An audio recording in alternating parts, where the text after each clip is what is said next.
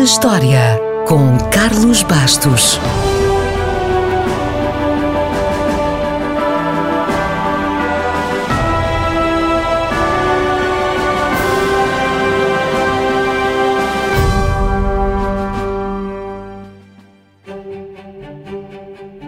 A 13 de janeiro de 1404, a Lei dos Multiplicadores foi aprovada pelo Parlamento inglês.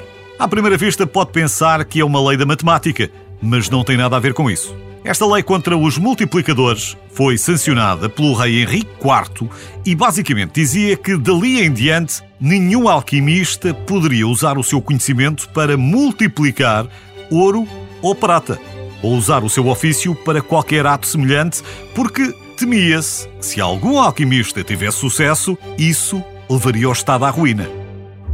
A alquimia, se bem se lembra, foi uma precursora da química moderna.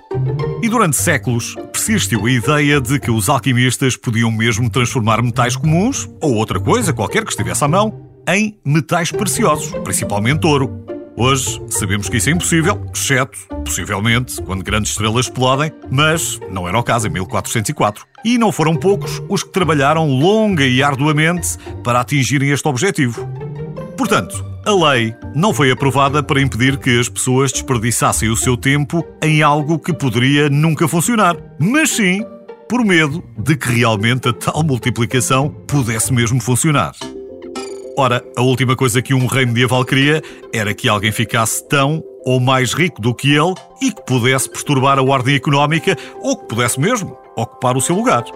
Ainda assim, havia uma brecha na lei que permitia que os aspirantes alquimistas pudessem obter uma licença para tentarem a sua sorte. Mas a licença era tão cara que não há registro de nenhum pedido. A lei contra os multiplicadores só foi revogada quase 3 séculos depois, em parte devido aos esforços de Robert Boyle, um dos pais da química moderna, que, surpreendentemente, ou talvez não, também era um alquimista habilidoso.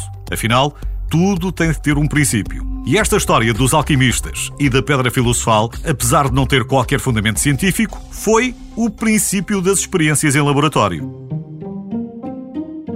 Na verdade, os alquimistas ocidentais acreditavam que a pedra filosofal poderia transformar metais comuns em metais preciosos, ou acreditavam que poderiam criar um elixir da vida, que, se não garantisse a imortalidade, poderia, pelo menos, curar algumas doenças. Foi essa procura de respostas que, a partir da Idade Média e até ao fim do século XVII, levou a que fossem examinadas numerosas substâncias nos laboratórios dos alquimistas. E o estudo dessas reações químicas, ou interações entre numerosas substâncias, aumentou o conhecimento e levou ao desenvolvimento da metalurgia, da química ou das ciências farmacêuticas.